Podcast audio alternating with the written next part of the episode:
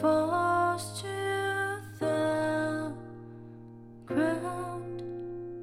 Why we must live? Why we must.